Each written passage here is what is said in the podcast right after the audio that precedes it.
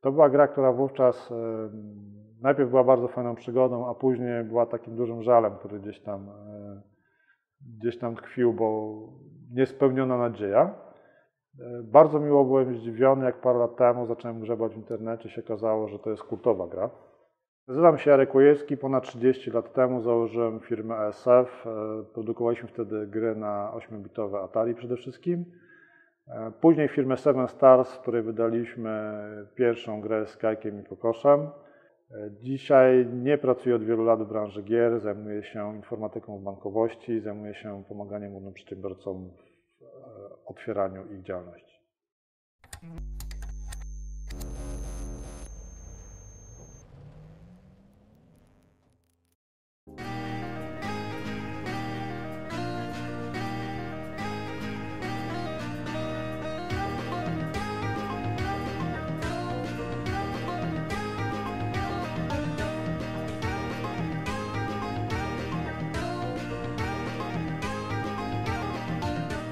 Wpadła w moje ręce taka gra, która się nazywała Goblins. Gra na Amigę, w której było dwóch albo trzech bohaterów, to zależy chyba tam od której wersji.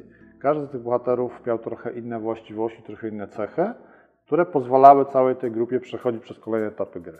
Wtedy jak to zobaczyłem, to lśniło mi, jak powinny wygląda, powinni wyglądać, powinna wyglądać gra z Kajkiem i z Kokoszem. Jedna z tych postaci jest, jedna z tych postaci jest gruba i silna, druga jest niska i sprytna. I to pozwoliło zbudować, nadać tym postaciom pewne cechy, które mogły pomóc przy zdefiniowaniu ich roli w grze. Jak już wiedziałem, jak ta gra ma wyglądać, i wiedziałem też, że, że A S F już nie funkcjonuje i ten temat gdzieś tam umarł, to jakoś zgadałem się z Piotrkiem Kulikiewiczem, z którym razem chodziliśmy do dziesiątego liceum, który współpracował z nami w A S F-ie jako właśnie zewnętrzny dostawca gier. Muszę, muszę to powiedzieć, Piotrek napisał, Piotrek napisał grę, to chyba pierwsza gra, którą napisał, Monstrum, która w ogóle też była jedną z głośnych gier, jeżeli chodzi o technologię, dlatego że dawała bardzo duże, przewijane tam całe ekrany, po których, po których to Monstrum, połykające kulki rosnące w wyniku tego chodziło. Z Piotrkiem byliśmy jakiś, jakoś cały czas w kontakcie, porozmawialiśmy z Piotrkiem o tym, że ok, jest pomysł, jak ta gra ma wyglądać, są fani bohaterowie, jest szansa, żeby zrobić fajny produkt z tego. I dzięki pomocy takiego ustrojstwa jak książka telefoniczna znaleźliśmy numer do Janusza Christy, zadzwoniliśmy do niego, no w ogóle nie wiedział, o co nam chodzi.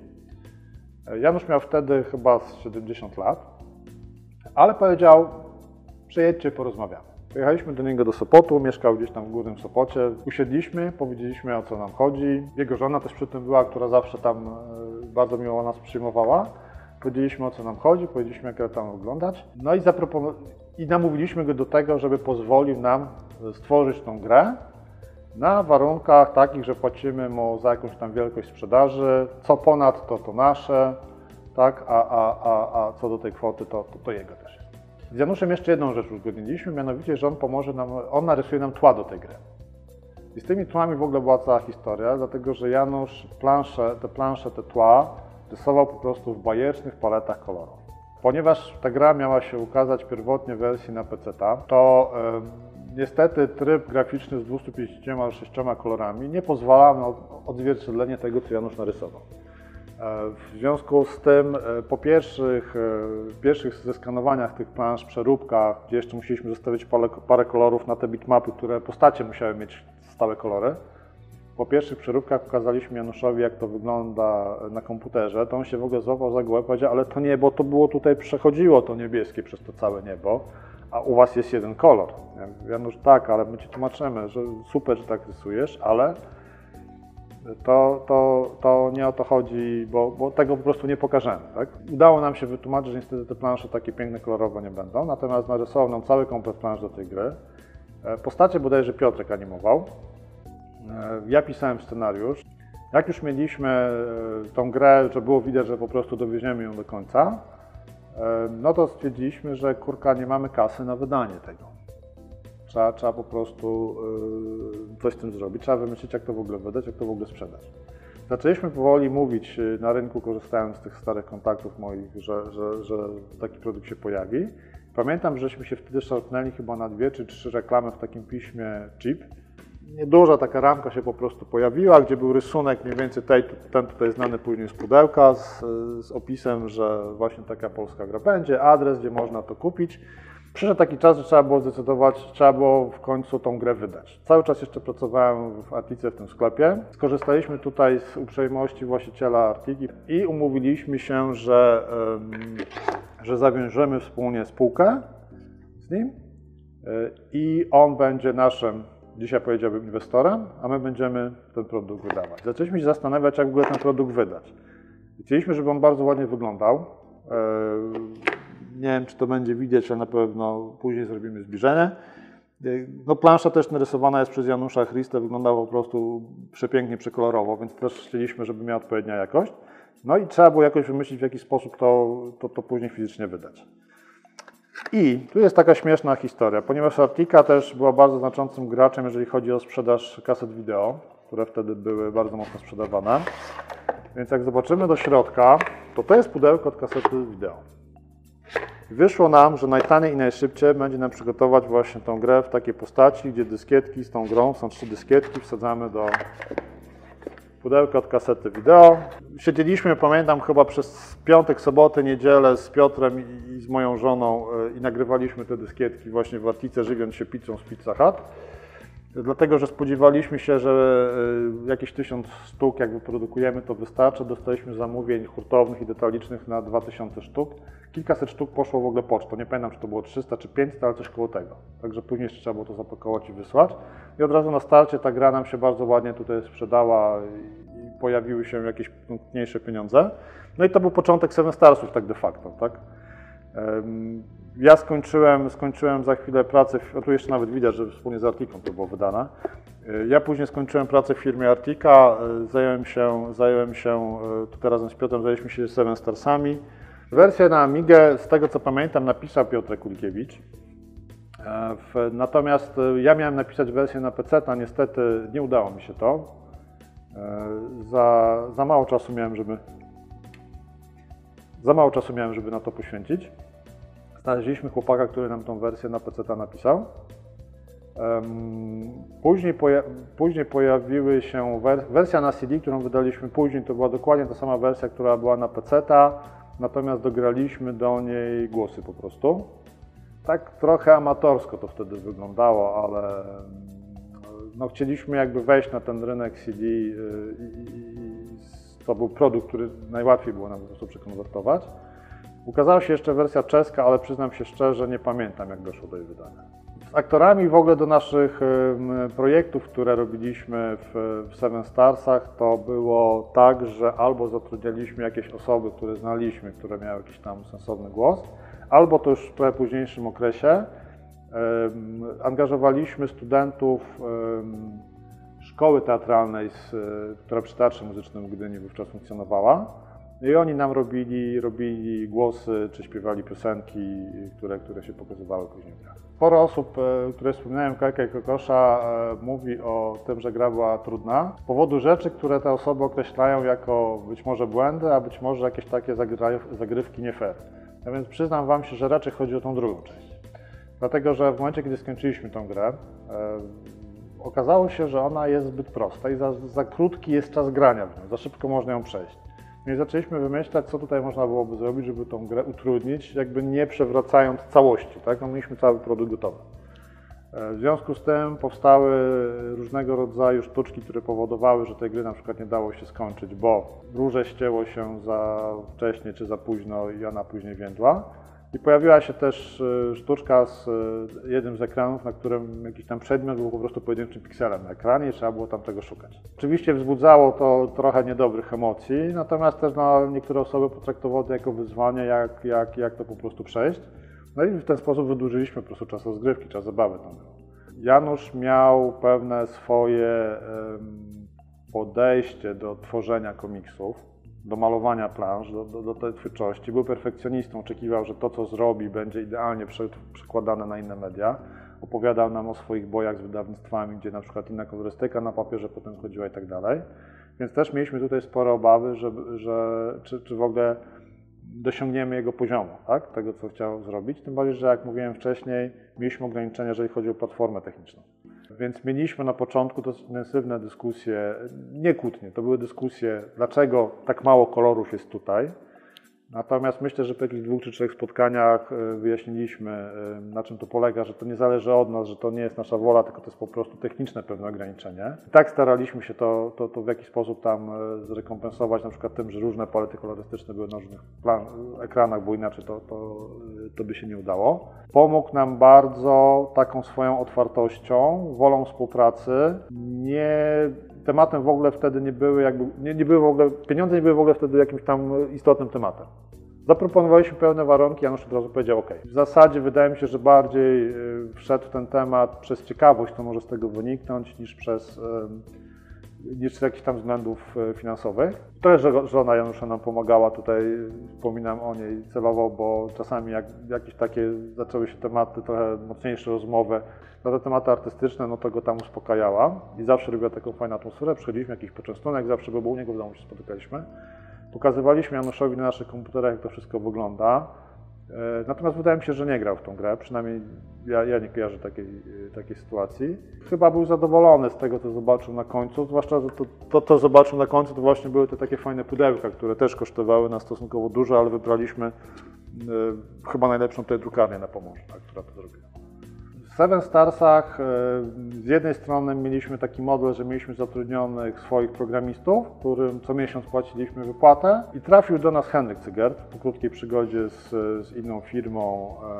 Y, Przyszedł do nas, pamiętając o tym, jak, jak fajnie nam się współpracowało wcześniej w E S F ie. Trafił do nas Cezary, który wówczas był jakoś gdzieś tam pod koniec studiów i przez to, że u nas pracował, tych studiów nie skończył. Radek Ochnia, nasz muzyk i dźwiękowiec, dzisiaj udźwiękawia filmy dokumentalne i zdobywa z tego tytułu różnego rodzaju nagrody. Przyszedł też człowiek, który bardzo fajnie posługiwał się programami do renderingu trzy D. I mieliśmy przez moment bardzo dużą chęć zrobienia, zrobienia e, mieczy Waldgira w technice e, jako platformówki z takimi wieloma poziomami tła dzięki renderowanej grafice. Były zrobione już próby tych postaci, było zrobione, jak to ma wyglądać. Wyglądało to po prostu rewelacyjnie. Przebijało większość tych gier zachodnich.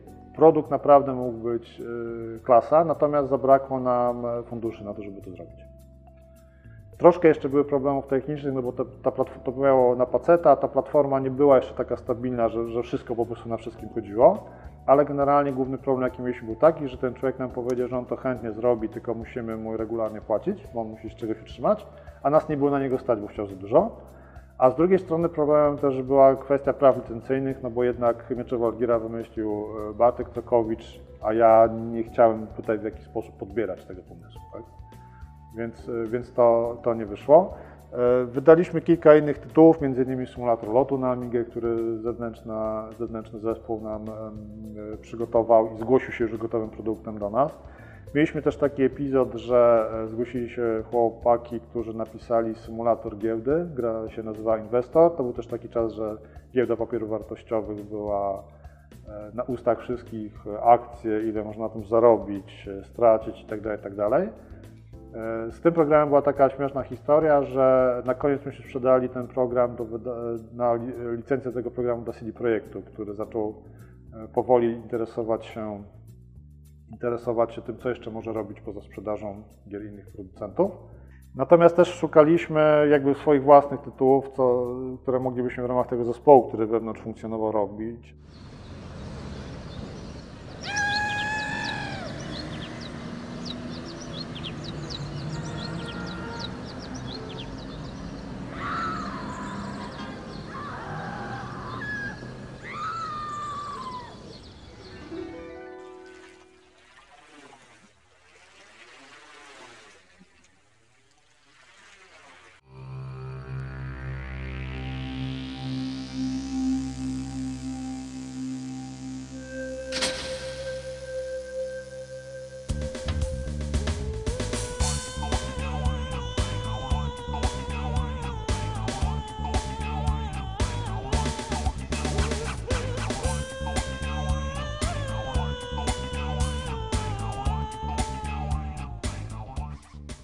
Był taki moment, że przeglądając różnego rodzaju tytuły, bardzo mi się spodobała taka konwencja gier, które się nazywały Walkie Adventures.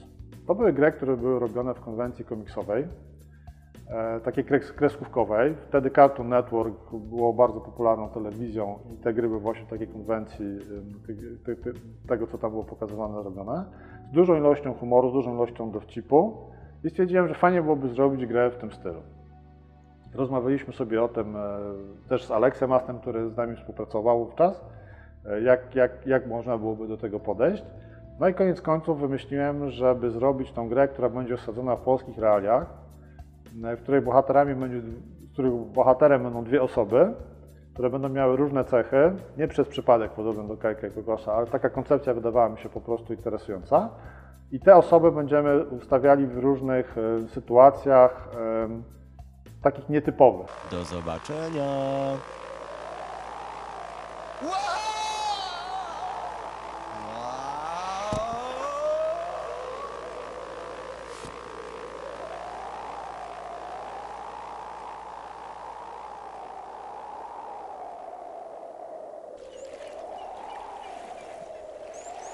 Edek, nie trafimy. Trafimy, trafimy! Tak, takie zderzenie po prostu rzeczywistości dzielni pod tytułem ZOSPA z jakimiś, i ludzi wywodzących z tej dzielni z jakimiś sytuacjami, w których normalnie pewnie tacy ludzie się nie znajdują. A generalnie zadaniem, zadaniem bohaterów gry jest pomóc, pomóc kosmicie, tak? Jeżeli mu nie pomożemy, no to cały wszechświat zginie. Scenariusz do gry pisałem tak trochę w odcinkach, bo chcieliśmy, żeby tam było kilka etapów. Olek Ast przygotował projekty postaci. Postacie... Nie wiem, Olek mi się do tego nie przyznał, ale ja mam wrażenie, że te postacie przypominały mi kogoś, w szczególności ten wysoki, chudy przypominał mnie z tamtych czasów, a ten niski, kędzierzały przypominał naszego kolegę właśnie z podwórka, który był metalowcem i też z nami tam siedział przy komputerach. Scenaria to ewidentnie było to, co, co widzieliśmy w dzielnicy Zaspa w Gdańsku w ówczesnych czasach. No i te, Olek potrafił jakby zaproponować uchwycenie tych klimatów, natomiast nie sam Olek przy tym pracował, tak? On, on był projektantem postaci, animacje tych postaci, dużo rzeczy, dużo elementów, które tam były, rysowały inne osoby. Na początku to wszystko szło, wyglądało, że będzie szło fajnie, natomiast później zaczęło się robić ciężko, bo te produkcja tej gry się przedłużała.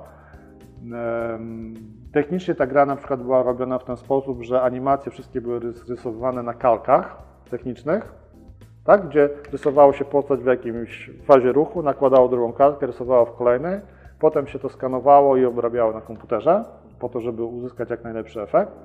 Plansze były na początku rysowane ręcznie, natomiast w ostatnim czy w, osta ostatnim, czy w ostatnich dwóch etapach też były rysowane właśnie czarno-biała kreska, później kolorowana na komputerze, co widać jakąś różnicę pomiędzy tymi planszami.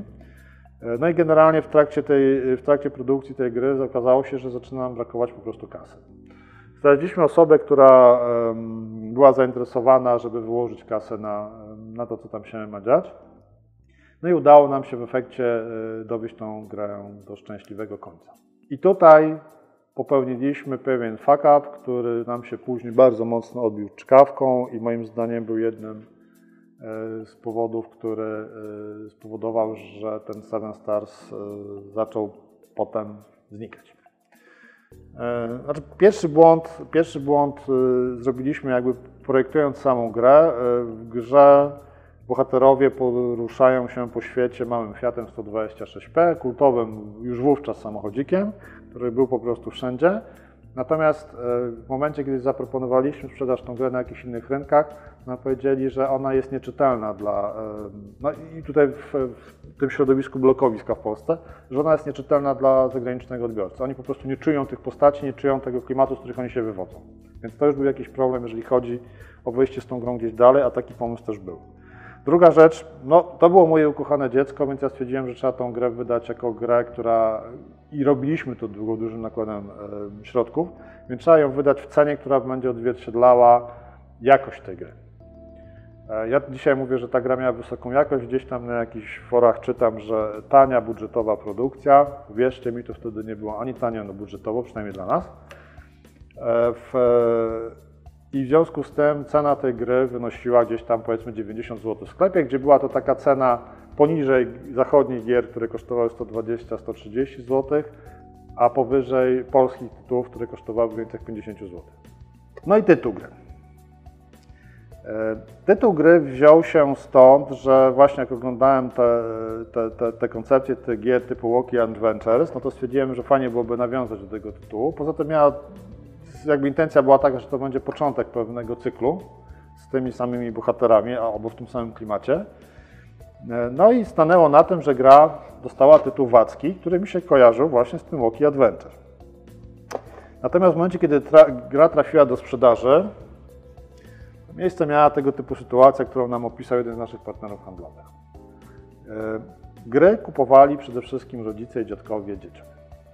Więc przychodzi rodzic do sklepu i mówi: słuchajcie, chciałbym kupić mojemu dziecku na pierwszą komunię jakiś fajny prezent, albo chrześniakowi, albo tam dziecku moich znajomych, jakąś fajną grę komputerową, nie nic edukacyjnego, bo to już tam bez przesady, coś fajnego rozrywkowego.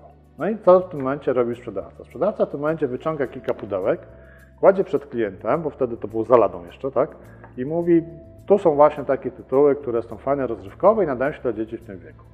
No i jest tam, nie wiem, są przygody Smoka Wawelskiego, jest wyścig samochodowy, jest symulator lotu i jest gra, która wielkimi literami na górze ma napisane Wacki. Słuchajcie, sorry, ale mi się nie kojarzyło. I nikt w firmie, nikomu w firmie też się nie kojarzyło.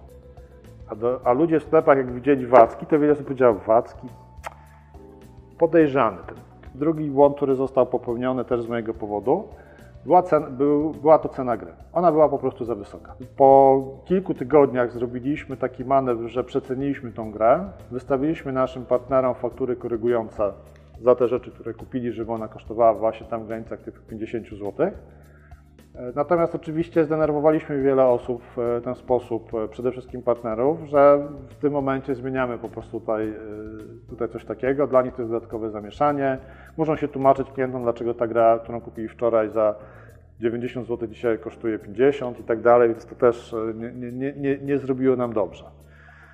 Kolejny błąd, który popełniliśmy jeszcze na początku, kiedy planowaliśmy, w jaki sposób będziemy go sprzedawać, to był pomysł Cezarego, właśnie jednego z naszych pracowników, żeby wejść w taki nurt, który wtedy się pojawił, czyli sprzedaż gier z gazetami. No i Cezary nas bardzo namawiał, żebyśmy poszli właśnie w to, żeby tą grę wydać w postaci takiej gazety. Duża sprzedaż w całej Polsce, dwadzieścia złotych to kosztuje, ludzie chętnie to kupowali niż gry pudełkowe za pięćdziesiąt. No i ja stwierdziłem, że kurde, no taki luksusowy produkt, to ja nie chcę sprzedawać w ten sposób, on ma być odpowiednio wyceniony, to jest produkt premium, tak, na polskie warunki. No i to też okazało się po prostu być błędem.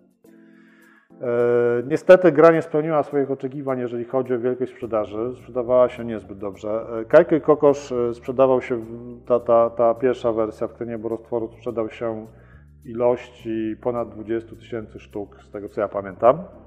Co naprawdę było dużo.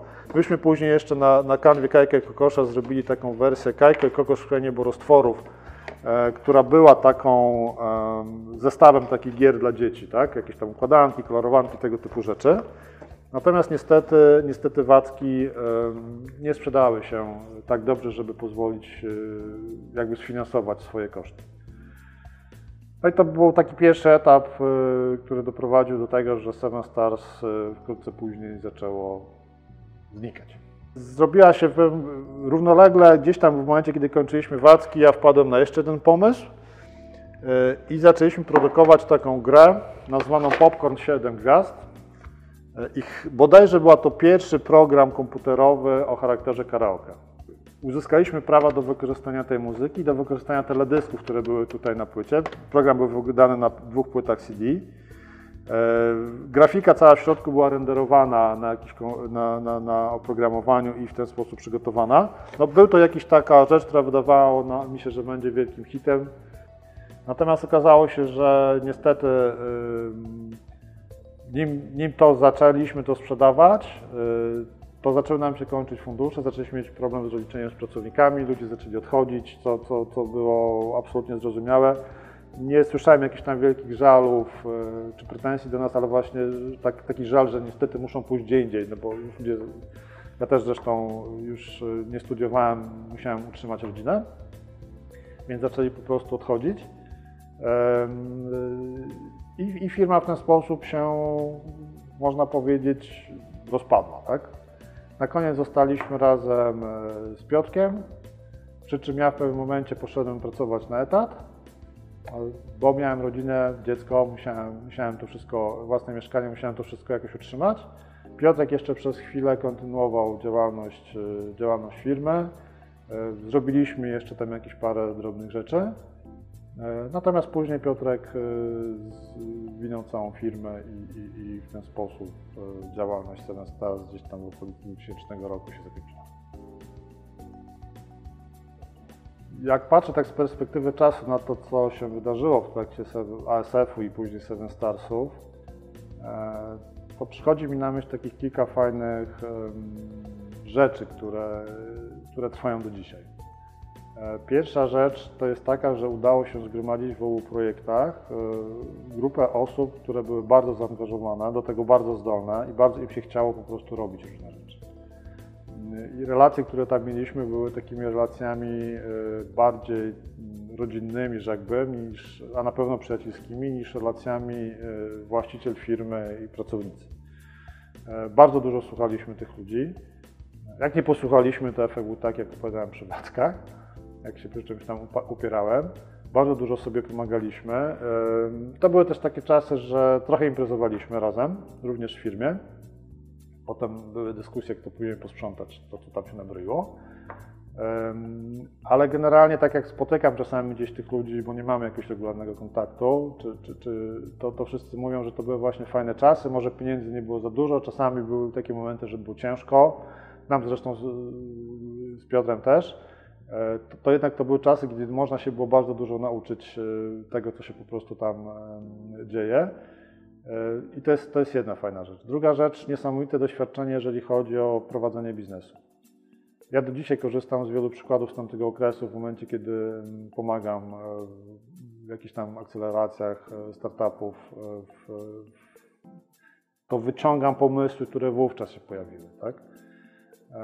Myśmy tam parę rzeczy robili takich, które dzisiaj zostały nazwane, a kiedyś nie miały nazwy, po prostu to był jakiś pomysł. Chociażby właśnie to demo gry z zachęceniem do tego, żeby, żeby się zgłaszały osoby, które chcą to kupić. Tak? No myśmy wtedy nie robili tego na podstawie jakiejś strategii, stwierdziliśmy, o to jest ciekawy pomysł, wypróbujemy jak to będzie po prostu działało. Damy coś, damy jakiś kawałek, czy, czy ludzie się zachęcą, więc to, to, to, to też dzisiaj jest jakoś tam nazwane. Generalnie nie, byśmy się wtedy nie nazywali startupem, dzisiaj to pewnie byśmy się tak nazwali. Na początku trzech młodych ludzi tak postanowiło, że, że, że po prostu coś zrobią, bo widzieli jakąś okazję. Żeśmy za tą okazją podążyli i staraliśmy się tam dociskać. To, czego się jeszcze nauczyłem z tamtego czasu, a co, co traktuję jako pewnego rodzaju porażkę, to to, że jednak mogliśmy, zwłaszcza przy Seven Starsach, trochę inaczej zorganizować pracę, poszukać. Nam tam ewidentnie zabrakło e, ludzi, którzy mieliby fundusze i pewną szerszą wizję rozwoju niż myśmy mieli. Myśmy bardzo dużo rzeczy robili sami. Mieliśmy stronę internetową, w ogóle jedną z pierwszych, jeżeli chodzi o, o takie firmy z grami tutaj w Polsce.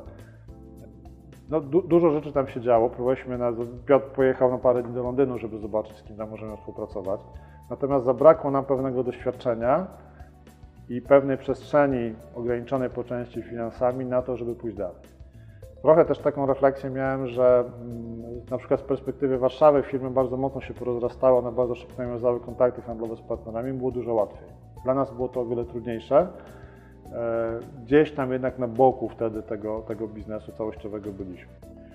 Dzięki Kajko i Kokoszowi też miałem możliwość w zasadzie nie brania kredytu na mieszkanie. Pozwoliło mi to spłacić, no ale inne, inne ceny wtedy były, tak? Bo to, to, to ponad dwadzieścia lat temu było. Więc to też jakaś korzyść z tego, co się wówczas wydarzyło. I jeżeli dzisiaj mnie ludzie pytają, czy nie chciałbym na przykład drugiej części Wacków zrobić, to powiem szczerze, że utwierdziłem się po, po dłuższych przemyśleniach w przekonaniu, że nie, nie chcę tego robić. To była gra, która wówczas najpierw była bardzo fajną przygodą, a później była takim dużym żalem, który gdzieś tam, gdzieś tam tkwił, bo niespełniona nadzieja. Bardzo miło byłem zdziwiony, jak parę lat temu zacząłem grzebać w internecie, się okazało, że to jest kultowa gra. która zyskała dużą popularność po tym, jak została wydana w C D Action. Taki trochę chichot historii a propos tego, co mówiłem wcześniej o, o, o pomękach i o pomyśle, żeby to wydać w postaci gazety. E, natomiast no, bardzo fajna przygoda, e, która jakoś tam zawodowo pozwoliła mi się ukształtować, ale też umiejętności budowania jakichś relacji. Czy czuję się częścią historii? To jest ciężkie pytanie, no bo z jednej strony jeszcze żyję. Legendy zazwyczaj są martwe, jak to ktoś kiedyś ładnie powiedział. Natomiast nie odcinam się od tego, że, że brałem wtedy udział w tym, co się działo. Bardzo mile Robert Łapiński mnie zaskoczył, wręczając mi nagrodę Pixela właśnie za, za, za zasługi w rozwoju rynku gier w Polsce na zeszłorocznym Pixel Heaven. Natomiast no myślę, że jakby te dwa organizmy, czyli E S F i Seven Stars, to one były historią, dlatego że one się składały z pewnej grupy ludzi, którzy tam pracowali. Ja sam bym nic z tego nie zrobił, tak? Ja byłem takim kimś, kto zebrał tych ludzi i dał im jakąś przestrzeń do działania, ale to wszystko, co tam wyszło, to był rezultat pracy całego zespołu, a nie, nie jakieś pojedyncze osoby. Ania, która pracowała na sklepie komputerowym i która później pracowała też u nas w biurze, jest dzisiaj chrzestną mojego syna. Z nią mam, mamy stały kontakt. Natomiast pracowała z nami jeszcze jedna dziewczyna, Agnieszka, i Agnieszka jest moją żoną. Nie, nie marudź. Lepiej podziwiaj widoki. Zasłużyliśmy na nie jak mało kto. Jasne, człowieku.